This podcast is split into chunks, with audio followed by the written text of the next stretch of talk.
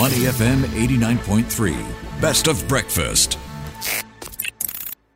The bigger picture, only on Money FM 89.3. Good morning. Welcome to the bigger picture. And we are looking ahead to the week for what's in store for investors. And to help us out, we've got Matt Taylor. He's the Senior Director for FTI Consulting.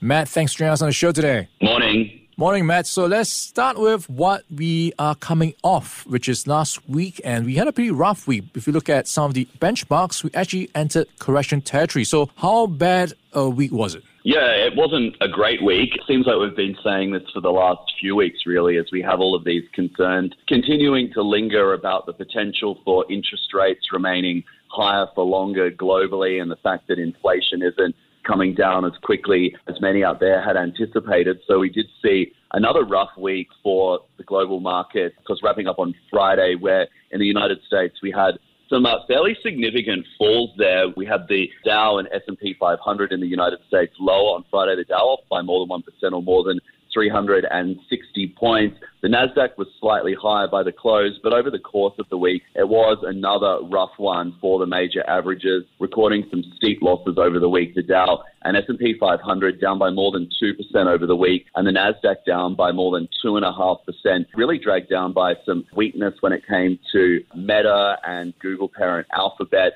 for the tech-heavy Nasdaq. But you know, why are we continuing to see markets under pressure? We had some really strong GDP numbers out of the United States last week, which showed that growth there uh, was up by 4.9% in the third quarter on a year ago, which was ahead of expectations. Coupled with that, you know, other things like strong jobs numbers showing that the economy there really remains a lot stronger than people had anticipated. Therefore, inflation perhaps not falling as quickly as many would like. Policymakers, including the Federal Reserve, and what does that mean? Then that the Federal Reserve and central banks around the world are likely going to have to keep interest rates at these more elevated levels for longer, perhaps, than we've been anticipating. You might remember that, you know, when we saw, came out of COVID, came out of the pandemic, we had this inflation hangover with high inflation, given the issues that were faced around the supply chain, bottlenecks in the supply chain during the pandemic. Well, it was hoped that if interest rates went up, quite quickly, that inflation would come down quite quickly. And unfortunately, that has not been the case. It's managed to be uh, rather persistent there. So these concerns are really uh, what are driving markets lower at the moment. Kicking off the fresh trading week, we've got markets in Australia, Japan, South Korea up and running. In Australia and Japan, we are seeing declines, uh, nudging about 1% for those markets there. So, not a great start to the trading week. Yeah, already on a lower footing. And you mentioned rates as well. So, that's going to be in focus. Of course, the big ones, the FOMC. So, walk us through what we can expect from the central banks. Yeah, so in this part of the world, we're really going to be watching what comes out from the Bank of Japan. That will be uh, a little bit later on this week on Tuesday, in fact. Uh, now, the Bank of Japan is interesting because it's not necessarily facing some of the same issues that we're seeing elsewhere in the world. Uh, we know that there's been a deflationary environment in Japan for some time.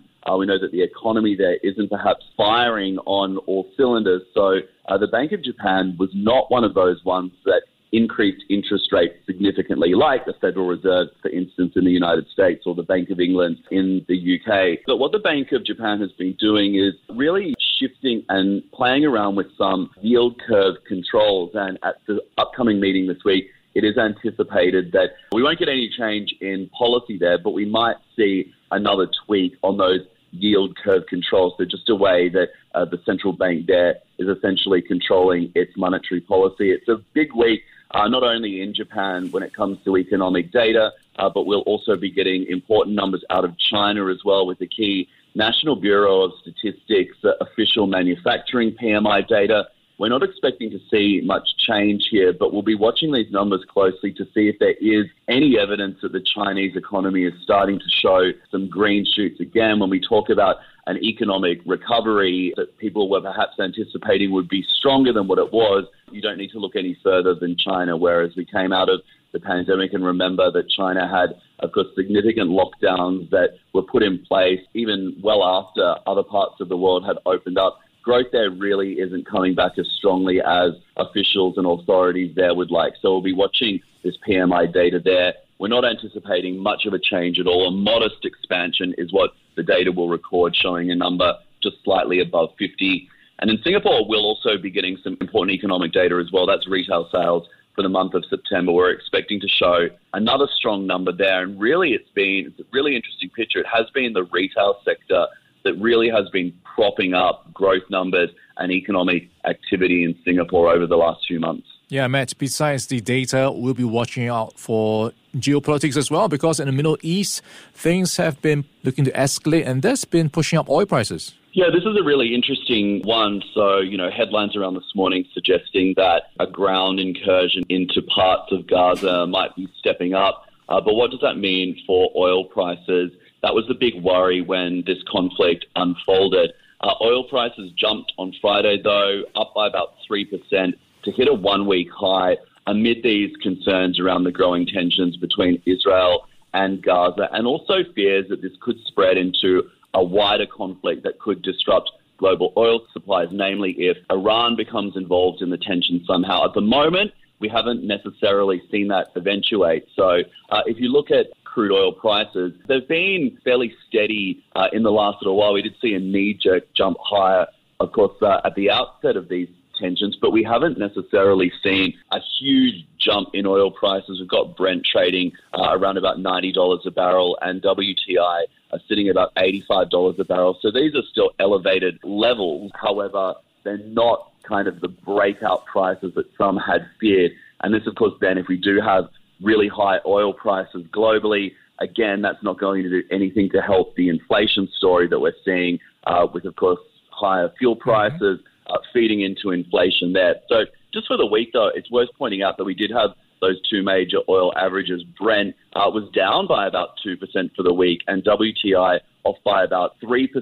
So, whilst we did see a big tick up on Friday, over the course of the week, things were actually weaker. So, if you want to read between the lines there, essentially because we haven't been seeing this conflict escalate, whilst, yes, it is still a very serious matter that's happening on both sides of the conflict, we haven't really seen some of these other countries concerned about Iran, a big oil producer, getting involved as well. And then, you know, if they were involved, what would that mean for sanctions and Iran's ability to be able to get oil out of the country? So, for the meantime, oil prices are remaining fairly steady, uh, but of course, continue to watch this space we do see any escalations. All right, oil prices easing up for now. We'll track how that plays out. We've been chatting Matt Taylor. He's the Senior Director for FTI Consulting. Matt, thanks for time this morning. Thanks very much. All right, catch up again soon. Stay Money FM 89.3. Before acting on the information on Money FM, please consider if it's suitable for your own investment objectives, financial situation, and risk tolerance.